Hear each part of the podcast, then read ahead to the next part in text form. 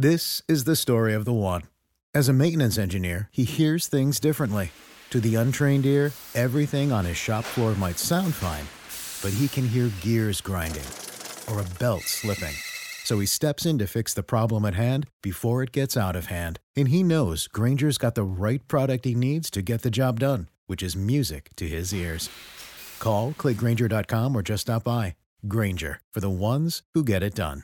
Being a teacher means a lot of things, and it means playing a lot of roles. While the kids that grace our classrooms aren't biologically ours, we do love them. And they'll always be referred to as our kids. Every day we watch them interact with their friends and we watch them learn and grow. We rejoice in their successes and we hurt alongside them. When they come to us with tears in their eyes over test scores, mean things friends said, or broken hearts, we try our best to heal the wounds, to encourage them to look for brighter days. If a teacher feels all of that, what must a parent feel? I'm not a mother, so I can't imagine how a parent's heart must hurt when their child comes home with hurt feelings or broken hearts. But I guess that's part of parenthood. And even though the sadness isn't fun, I'm sure no parent wants to miss that part of their child's life. But for some parents, those days slip right through their fingers. They watch from the sidelines as other parents mend the broken hearts, buy the homecoming dresses, and help with the science projects. There's nothing about saying goodbye to a loved one that's easy, and it's especially hard when the dead still have so much to give the world.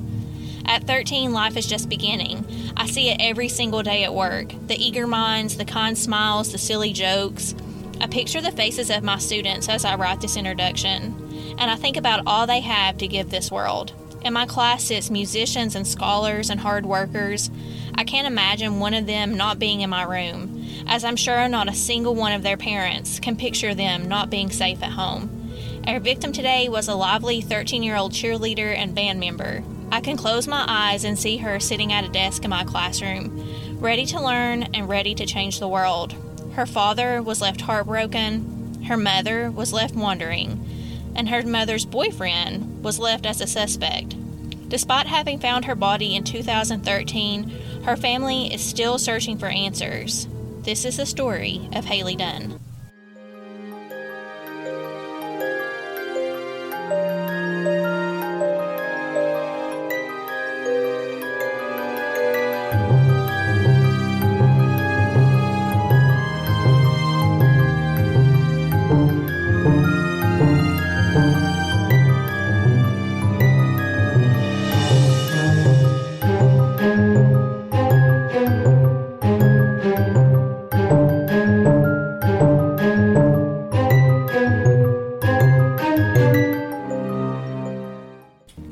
Welcome to Coffee and Cases, where we like our coffee hot and our cases cold. My name is Allison Williams. And my name is Maggie Dameron. We will be telling stories each week in the hopes that someone out there with any information concerning the cases will take those tips to law enforcement so justice and closure can be brought to these families.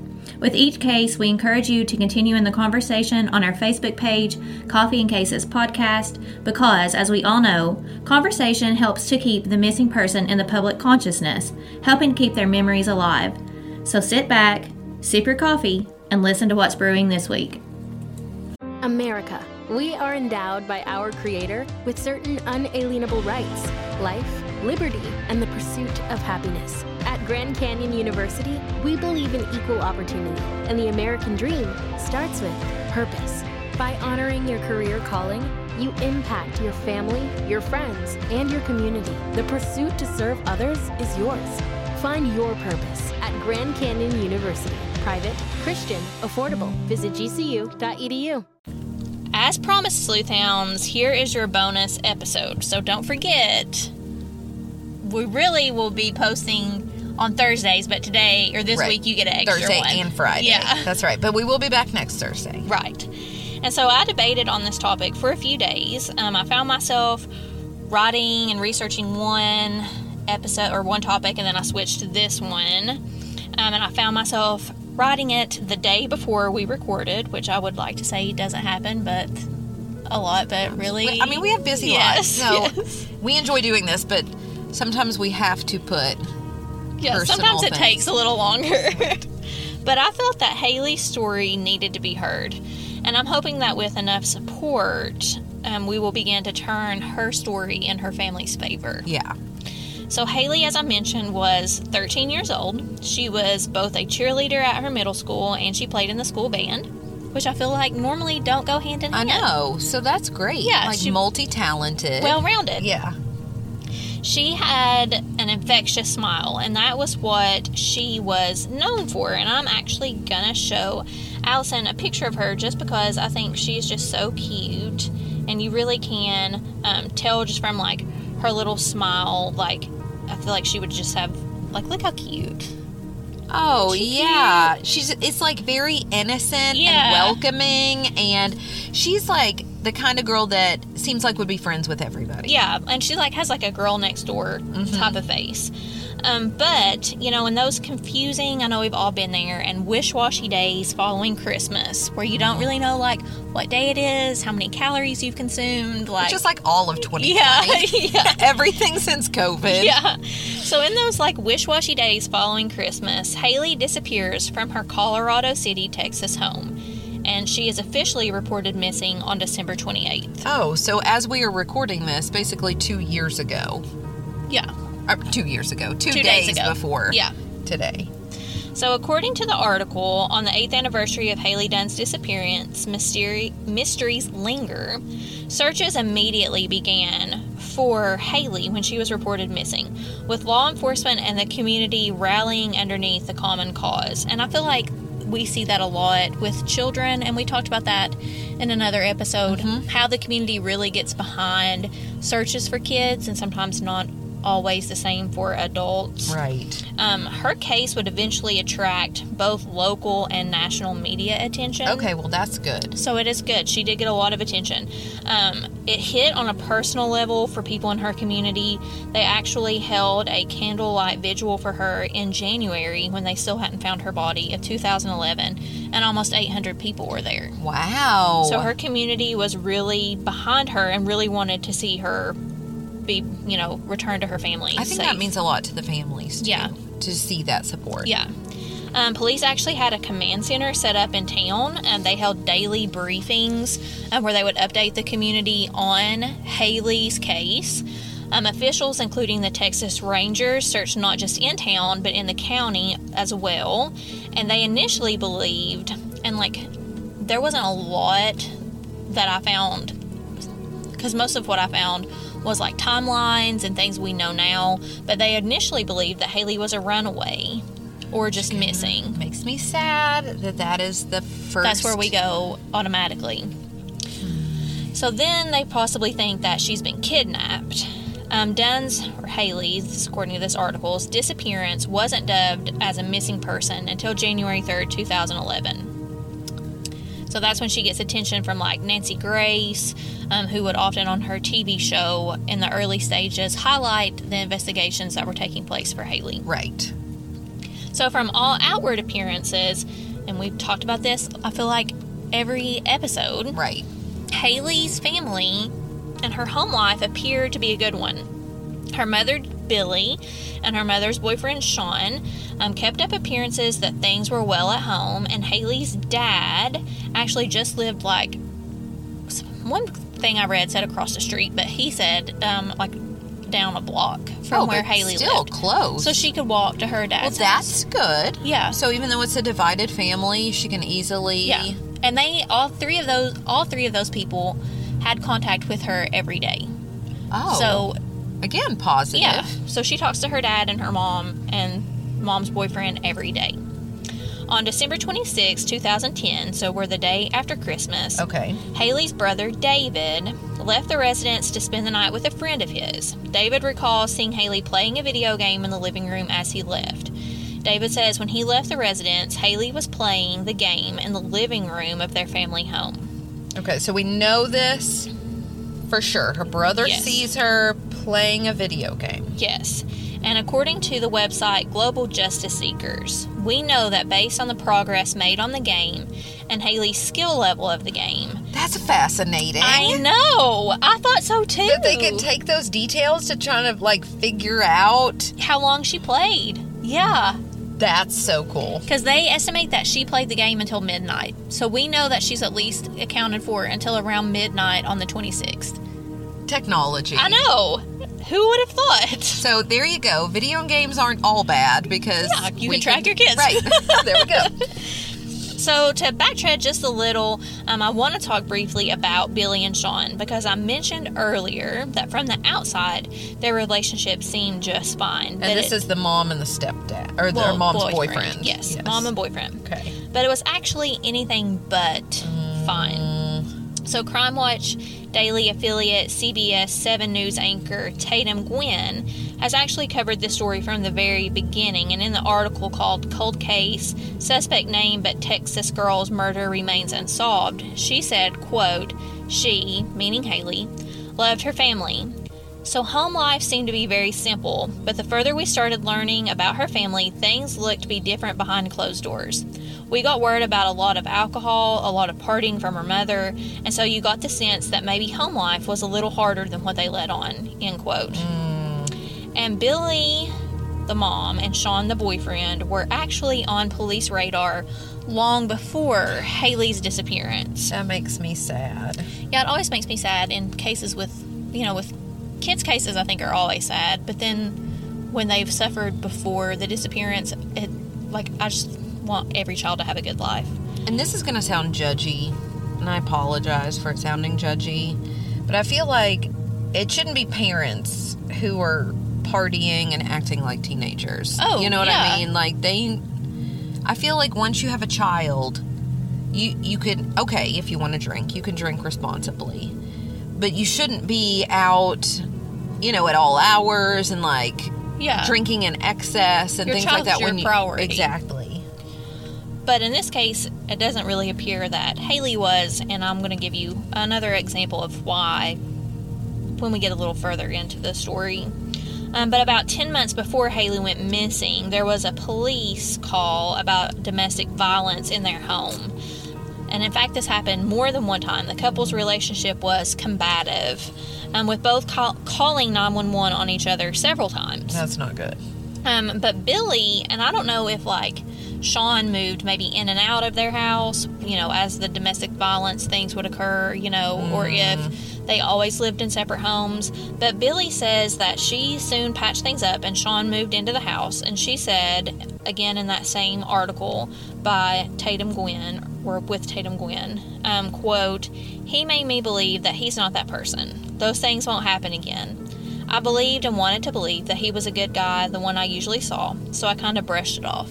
End quote. Again, happens quite often Yes. in cases of abuse. Yes, which if you listen to yesterday's episode, Mm-hmm. we talked about that a lot. Yeah, like you want to believe that the good times is the, like that's the true person, that it's not the bad things that they do. But unfortunately, we're all mix, mixtures of good and bad, and like you can't separate. Like you can't say Like I only want to be with the good part. Right. You have to be able to do both. right.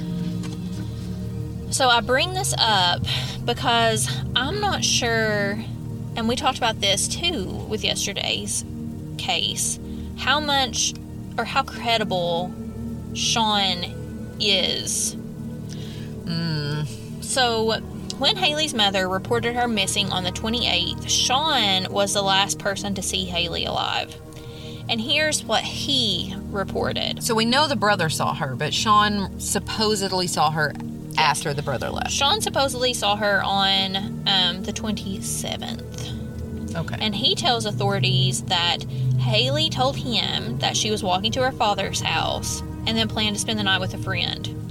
So the sleepover, you know, explains the delay in the mom not reporting her missing till the 28th okay. because she believed Sean. The father says Haley never came to his house, mm. nor did she go to any friend's house. So, is Sean telling the truth?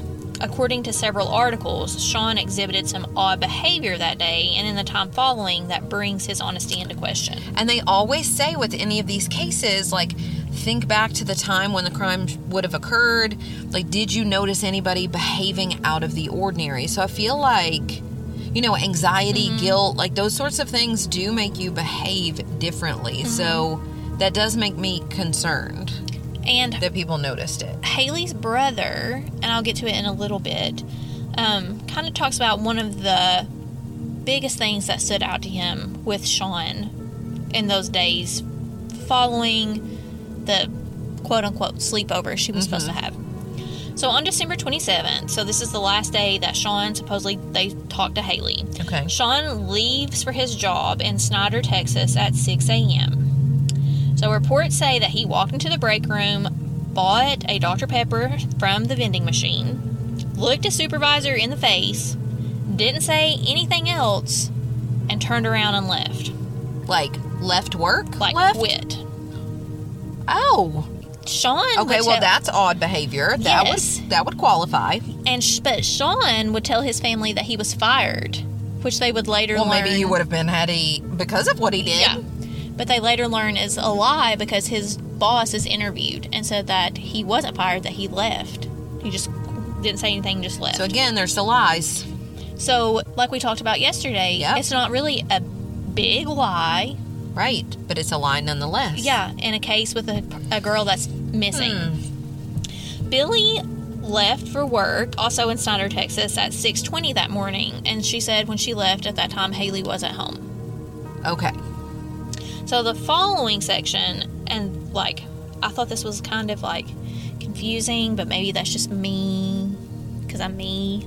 But the following section, um, I'm going to recite word for word from uh, Global Justice Seekers because I think it contains a lot of good information about Sean in those days that followed. Okay. So remember, Sean, Haley is safe at home on December 27th. Right. When they leave for morning, work. When they leave for work. Okay.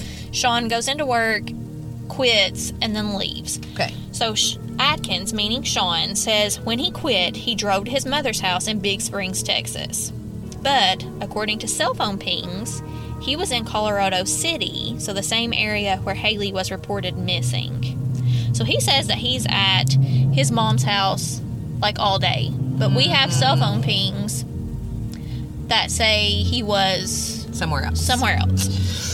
There are actually 11 phone calls that are captured between about 9:40 in the morning to 2:40 in the afternoon. Okay, well, first of all, this is not very smart of him to say he's somewhere where he's not if he's making phone calls and his cell phone is pinging. Right. Exactly. And when you get we get a little further down in here, you're going to be like if he committed this murder or this like, you know, kidnapping, he should have known these little things like Right. don't use your cell phone. They're going to find you. Yeah, they're going to figure it out. They're smarter than you. Okay, so 11 phone calls. Yes, and from about 6:30 in the morning, so like you know right after he quit, until almost seven o'clock, Adkins, per his cell phone records, was in the Colorado City area. So where he said his. So where he said that he was not, Oh, okay. and this is where they live. So they live in Colorado City, and so Haley's mom would have left the house at 6:20. Oh, so this would have been like.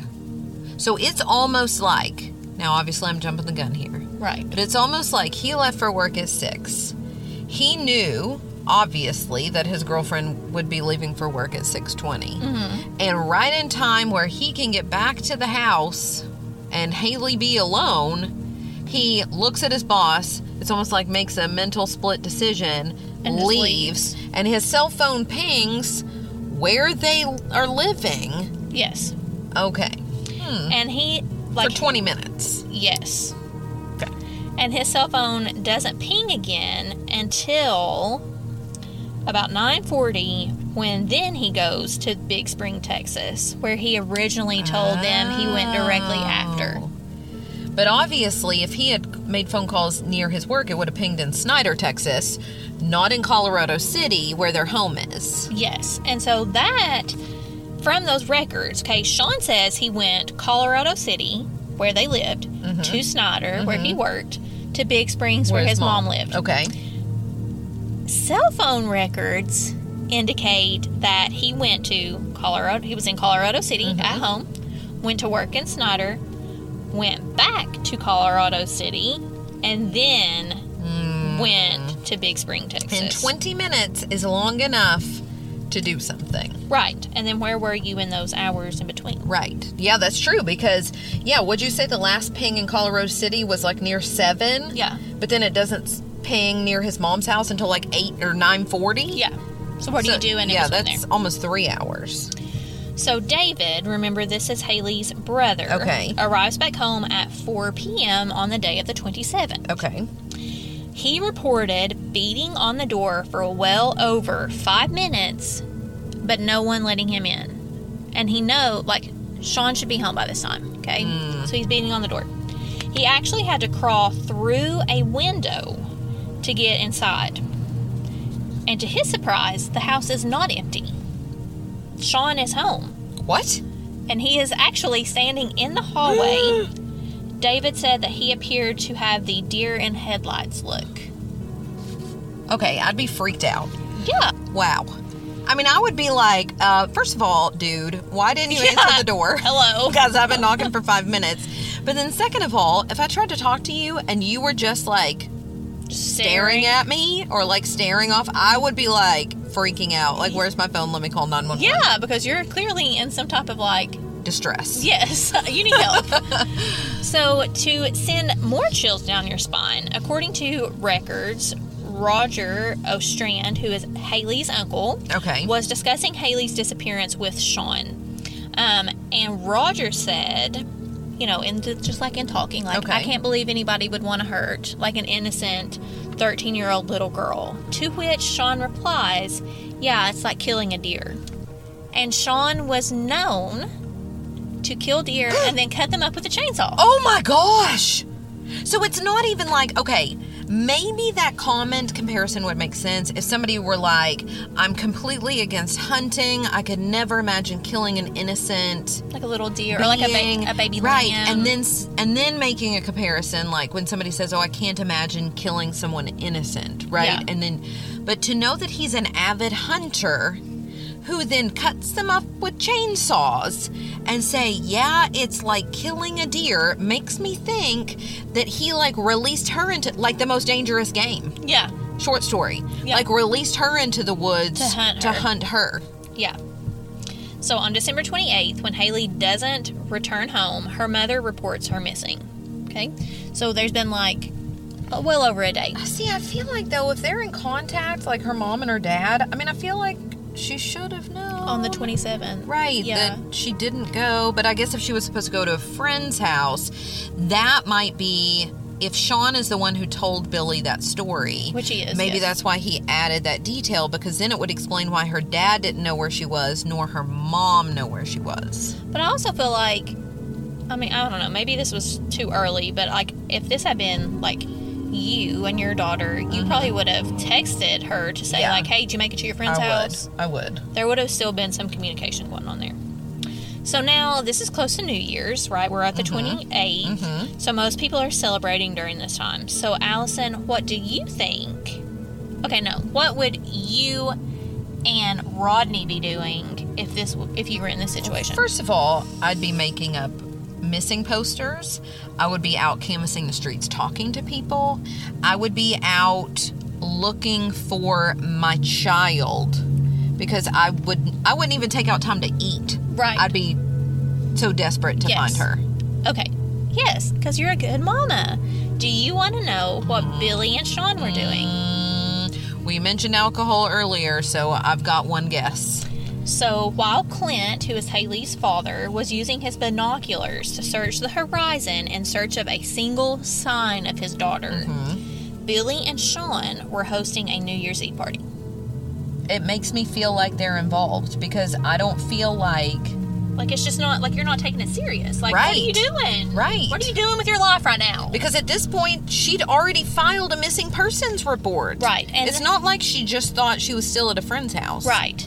And they actually, like several articles that I read, said Billy did not help in any of the searches for her child. She says that she was like handing out flyers and like doing that kind of thing. Um, Clint also did not go on like big searches, like in the like fields or whatever. But he did like his own, like was going through all the dumpsters in town, like just doing everything. But the mom, she just like a lot of people said, was just kind of standoffish, which, like, to play devil's advocate, maybe that's her, was her only way to cope. You know, like she didn't want to find her kid in a field Oh, somewhere. I don't I don't know cuz part of me is like you know, if she if she was putting so much of herself into like partying instead of into her child beforehand, it's almost I know this is bad to say, but I'm going to say it. It's almost like she it was a relief when her child was gone to her because uh, she didn't show any of the anxiety that to me would be natural. Yeah, and I- your child you know, maybe and people people cope in different ways. So like I don't they want do. like I don't want to say that this was a bad reaction. Maybe this is just how she needed to cope. Maybe. But um, according to the cold case article that I mentioned earlier, Billy claims that it was just a small family gathering to like show their support on New Year's Eve. Okay. And that she didn't even realize it was New Year's Eve. That she was like, you know, she'd had no idea what day it was. Because, like, all she's focused on is that her child is missing. Okay, so like it could have just been friends and family over, but because they came over on what happened to be New Year's Eve, then it was kind of It appeared to be more than what it was. to be a New Year's Eve party. Right. And sh it, we do know she uses alcohol to cope. So maybe Right. you're right. Like maybe there was drinking, but maybe that was her way of dealing. Because the dad, Clint, is like, he has nothing to do with that theory. oh. And in Oh. that same article, when they asked um, him, does he feel Billy may have been more, like, have some type of involvement, he replied yes. Oh. Because all of the actions that she made within the first week, she threw a New Year's Eve party four days after she went, she, meaning Haley, was missing. They had beer and watched the ball drop on New Year's while I was standing on my back porch with binoculars watching my house, waiting for Haley to come home. That's how I know they partied. I was watching them carry the beer in. Oh, so I mean, he could have facial expressions tell a lot, and uh, Yeah. you know, if I if somebody's tried to say, "Oh no, I was using this to cope. It was just family," and he's using binoculars, then he would have seen who was there, and he would have seen if they were like laughing or lighthearted or whatever. Are you partying or are you grieving? 'Cause Right. there's a difference. Right. On January 5th, both Billy and Sean are asked to take polygraph tests, right? Because Billy, Sean, and Okay. Clint talk to her every day. So Right. au- that's who the police are going to go to Right. automatically. Exactly. Makes sense. Billy, of course, goes willingly. Okay. But she says that she was shocked when she got her results. Billy would actually go on to take more than one polygraph test. Sean would take three. Oh. And according to, and this comes from that cold case article, a police affidavit, um, she was under the influence of narcotics when she took her first test. Yes. Wow. So days later, they bring her back in again, and the outcome this time is a shocker. So neither Billy nor the police will say exactly which questions she showed deception on, but that there were questions that her answers were not what they should have been. And it made police dig a little bit deeper. Wow. Well, Yeah. now I'm starting to believe the dad Clint a little bit more in saying that it was really a party. Yes. Hmm. So according to, and this is like, you'll get, you'll see. Okay. So according to an affidavit, um, a search warrant uncovers some like disturbing literature in their house. Police found that Billy and Sean had collected pages and pages and pages of articles printed from online content that profiled serial serial killers. So I mean, okay, that's a If little you're in weird. our home, yeah, but if You'll you, find it. right, Because we do a podcast on true crime. We are not weird. Right, we're normal people, Right. And if you, but if you came to my house and looked at my Netflix account, it's Or all my internet cooking search shows. history. Yeah, it's all cooking shows Yeah. or serial killers. It's, like, yeah, recipes or murder. yeah, that's basically what it is. But if you're the average person, okay, that's a bit odd. Pages Yeah. and pages and pages. so they say that most of the content surrounded George Banks, which I thought was sad because that's the dad for Mary Poppins, and I love Mary Oh, Poppins, who was convicted of 13 murders, including five of his own children. So now you're like, mm, this is weird because their child Is is, now gone. And people think that is, people say that. So, again, this comes from the CBS News anchor Tatum Gwynn. It's a quote that says When Billy told police, Oh, that's just a hobby for us, uh, you know, we enjoy studying those things, but that most people were like, No, the coincidence is like, it's just too too coincidental. And that's a weird choice of words to me. Not we enjoy reading about those things, we Yeah. enjoy studying those Yeah. things. That's almost like It's different. There's you're trying to learn it yourself. Yes. Yeah. So Sean, like I said, ends up taking three polygraph tests because he failed two, obviously. Oh my gosh. Okay. And the third, he starts to divulge more information. So on that third try, investigators say that they picked up deception in the lie detector test. Um, but the test indicates that Sean was actually telling the truth on two big questions. They ask him pointedly, Where can we find Haley? And he says, Somewhere in Scurry County. Again, And that and that said that that was the truth. yes, and that he was telling the truth. And Is this this, is I wonder if this is a wooded area. well, you'll see. Okay. Okay. Because this is again according to the Tatum Gwynn article. Okay. They asked him where or who should we be looking at in this, and he said, "You should be looking at us," meaning Sean and Billy. And on that statement, it was the truth. Oh my gosh. So you should be looking at us. Yeah, you should be looking Why would you admit Billy. that? I don't know. Okay, first of all, I mean, okay, this is making it sound like I'm for the people who are trying to hide a crime. I am not. I'm just saying that is not an intelligent move. It's just kind of like the, the cell phone pinging. Yeah. Oh, I wasn't there, except you're using your cell phone and it's pinging. and we can tell that you're lying. And so the county that he mentioned, Scurry County, is just about 20 miles north of where Haley was last seen, and that is, you know, per the cold case article. Mm-hmm. So this so is, enough time in that in between yes, time. because 20 miles is not that far. No. So this little bit of information, I think, is more disturbing than finding literature about serial killers in a home. Okay.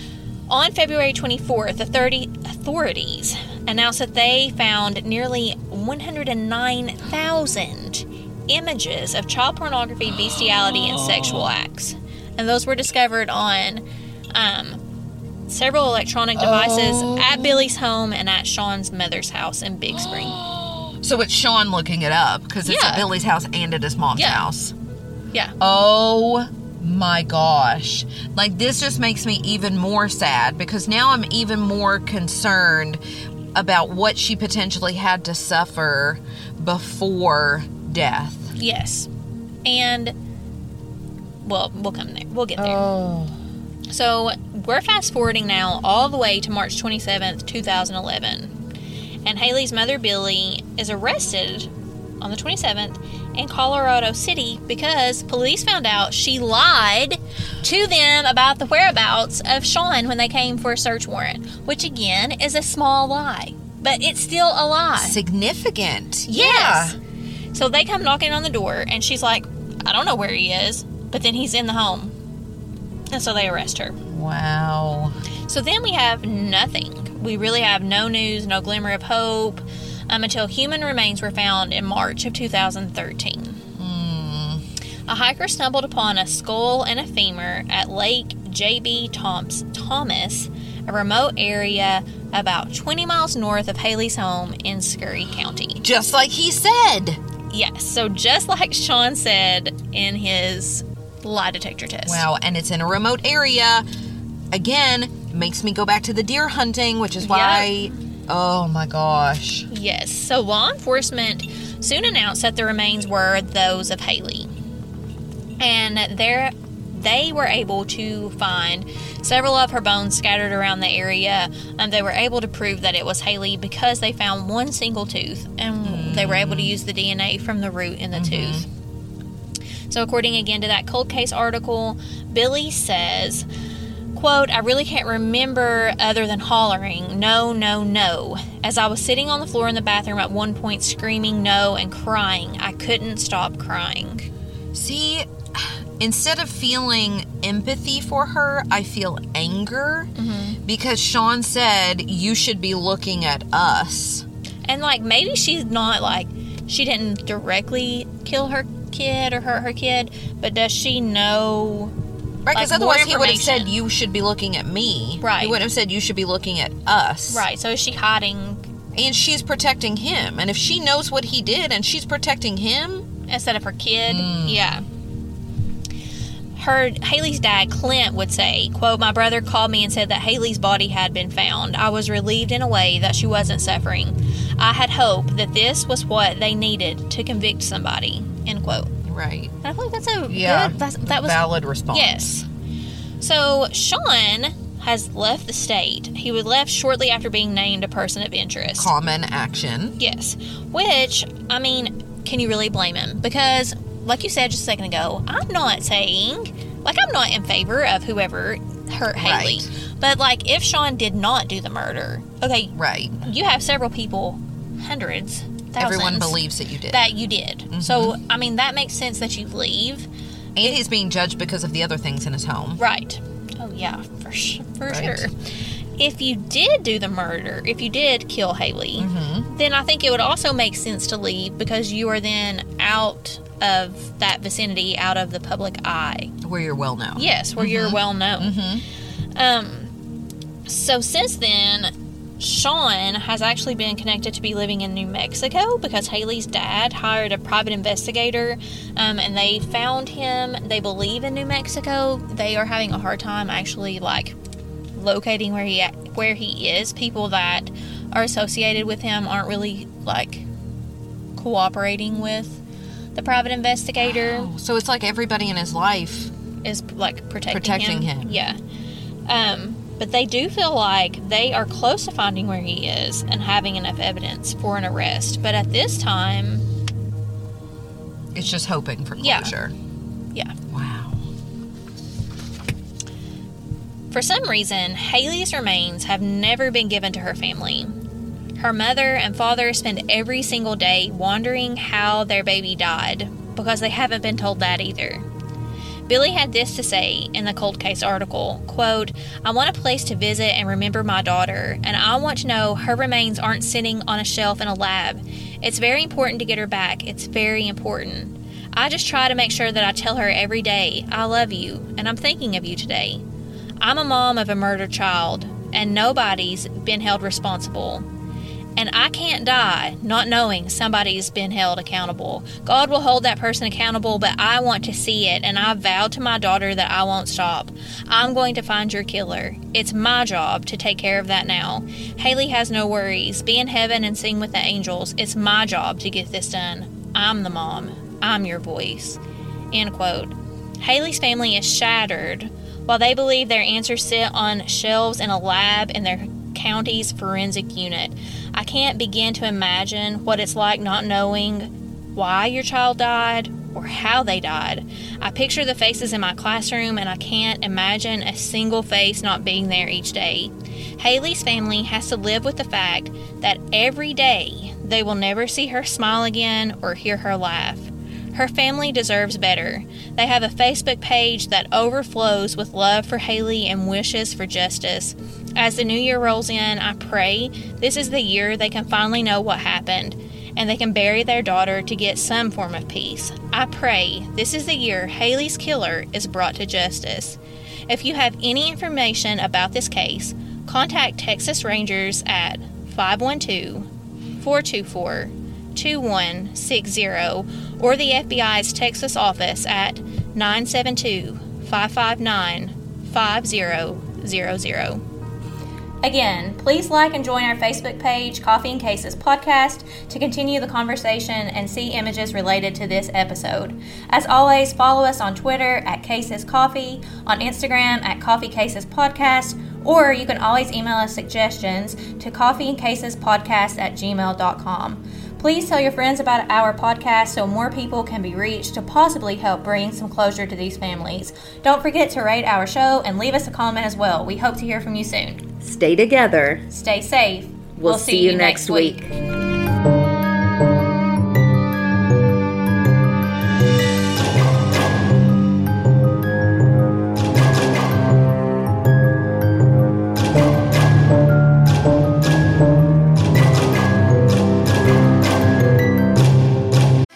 lunchtime at Tim Hortons, and we're serving up a special deal just for you. Our new $5.99 lunch deal includes your choice of any lunch sandwich and a side of crunchy kettle chips. Because what's lunch without a little crunch? And the sandwich choice is all yours, like a ham and Swiss, Chipotle chicken wrap, BLT, and more, made to order just the way you like it. Tim Hortons' new lunch deal. Simple, delicious, and just $5.99. Now that's a good deal. Only at your neighborhood Tim's. U.S. only. Price and participation vary. Terms apply. Save big on your Memorial Day barbecue, all in the Kroger app. Get three pound rolls of juicy 80% lean ground beef for $3.49 a pound with a digital coupon. Then get select varieties of flavorful Powerade, Body Armor Super Drink, or Arizona tea for 77 cents each, all with your card. Shop these deals at your local Kroger today, or tap the screen now to download the Kroger app to save big today. Kroger, fresh for everyone. Prices and product availability subject to change. Restrictions apply. See site for details thank you